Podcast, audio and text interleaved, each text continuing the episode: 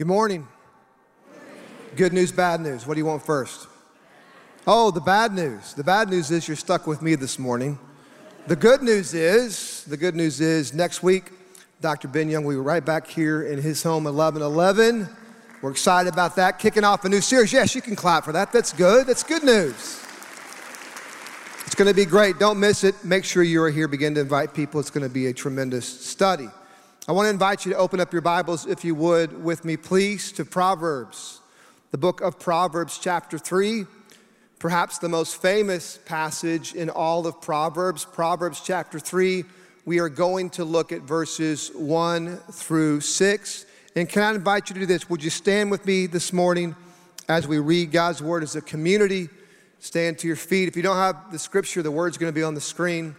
This is Solomon writing to his son, Proverbs chapter 3, verse 1, it tells us this My son, do not forget my teaching, but let your heart keep my commandments. For length of days and years of life and peace, they will add to you. Do not let kindness and trust, truth leave you.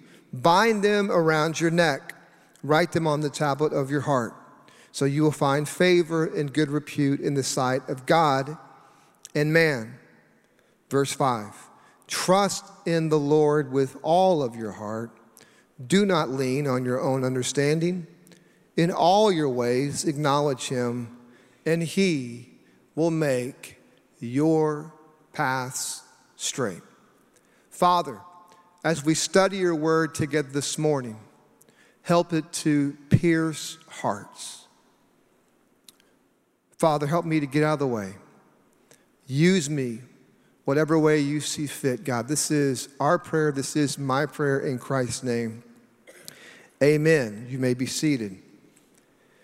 It's easy in life to think that you know what you need and when you need it. Let me say it again.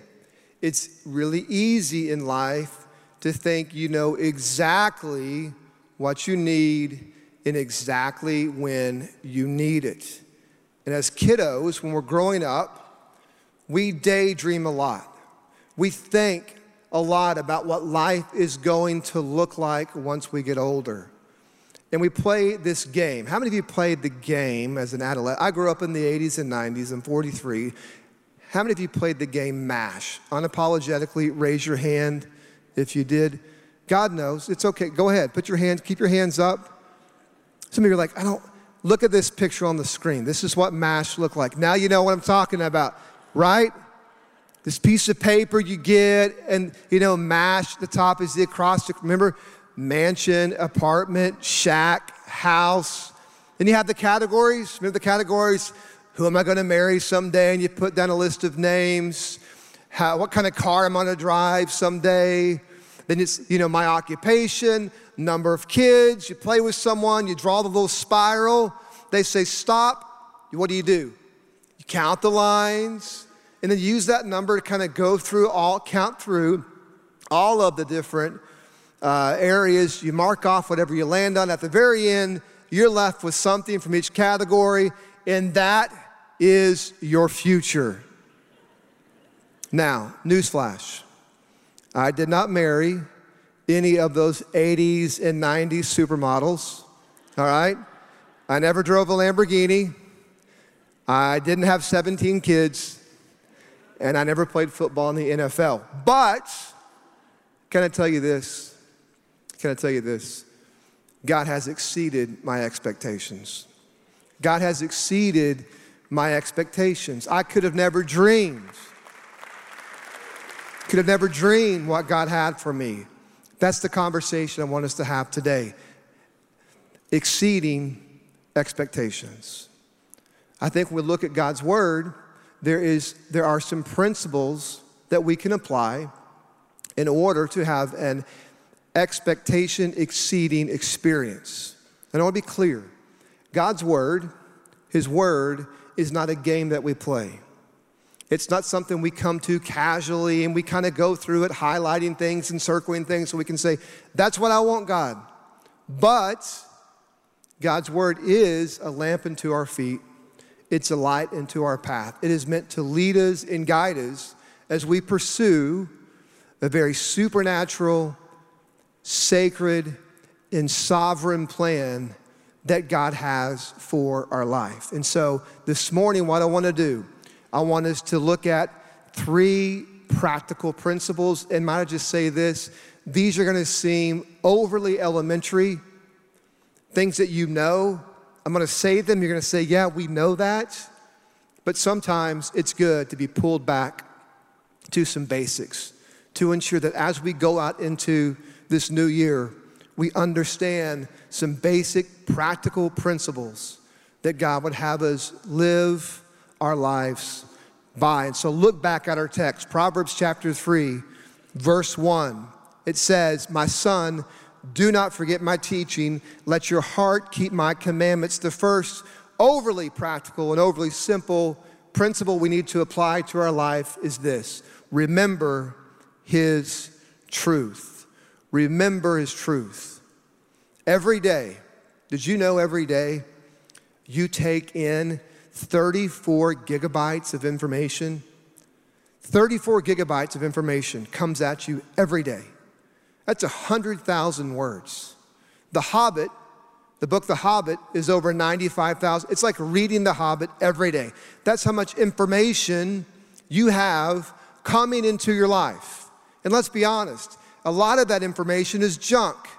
It is. A lot of it is superfluous data that has no place and really doesn't do a lot for us.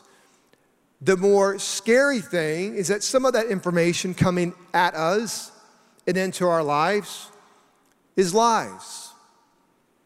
It is. There, those, there are things that, that aren't true that assault us and that we have to learn how to push back against. So, in a world where we are taking in constantly so, so much information, how do we attempt, how do we seek to remember God's truth?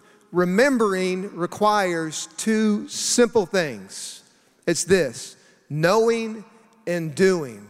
We have to know God's word as it says in that scripture. Don't forget my teaching. We have to know God's word, commit it to memory, and then let your heart keep my commandments. That's the doing. We have to know God's word, commit it to memory so that we can obey it. I'm so glad as a church we're about to step into this thing called Master Life. Now, if you don't know, you've not signed up yet, Master Life is just a discipleship program. But it has a part of it, a very key element in it is memorizing scripture. Memorizing scripture. It's going to be a tremendous thing in the life of our church. If you've not committed to it, if you've not thought about it, prayed about it, do so. It's going to be incredible. But I want you to understand this. We know God's word, we commit it to memory so that we can obey it. And obedience produces something I call truth movement. Obedience produces truth movement. Obedience takes truth and moves it from our head to our heart. When we are obedient to God's word, a lot of people know God's word. They know it, but they're not obedient to it. Obedience moves truth from our head to our heart, and we live from our heart. And so, how we live is an overflow of God's truth that He's put in us. The second practical principle, and this once again, overly simple, is found in verse 5. There's other things in here, but I want you to look at verse 5. It tells us this Trust in the Lord with all your heart. Don't lean on your own understanding. The second practical principle is this we are called to trust in Him. We're called to trust in Him. But listen to how we are told to trust in Him in verse 5. First, we are called to trust in Him exclusively. We are called to trust in God exclusively. It says, trust in Him. And then we are called to trust entirely, to trust entirely with all of your heart. Trust in God with all of your heart. Then it has that last little phrase it throws in there. Don't lean, don't lean on your own understanding. I love how God puts that in there because He knows us so well. A lot of us want to take God's truth, we want to take our desire to trust in Him, we want to find something to prop it up. We want to find a crutch to lean it on. It's like, God, I'll trust you, but I need something else to lean. God says, don't lean on anything else. Exclusively and entirely trust in me. John Kavanaugh is a famous professor, philosopher, ethicist, and somewhere 60s, 70s, he went over to see Mother Teresa. And he comes to Mother Teresa in Calcutta. He's doing some mission work there. And he gets a meeting with her and he says, Mother Teresa, would you pray for me? Would you pray for me? Pray for me that I would have clarity. Pray that I would have clarity. I'm going through some stuff and I need some clarity. And Mother Teresa looks at him and she says, I will not pray that you will have clarity. I cannot do that. Instead, I will pray that you will have trust. She said, Clarity is the last thing you're holding on to. I'm going to pray that you would let go and trust God. You can't take trust and try to lean it up against something. That's not how it works. Personal story from my own life, maybe a little too personal, but I thought it, it's fitting, so I'm going to share it. My wife and I, when we first got married, a couple years into marriage, began to talk about our family, like all young couples do. And we said, Yeah, we, we want to have a family. Let's, let's begin to work on that. And so we did. We began to work on having a family, and very quickly, my wife became pregnant. Shortly thereafter, our daughter London was born, and we were thrilled greatest day, time, season of our life. Incredible.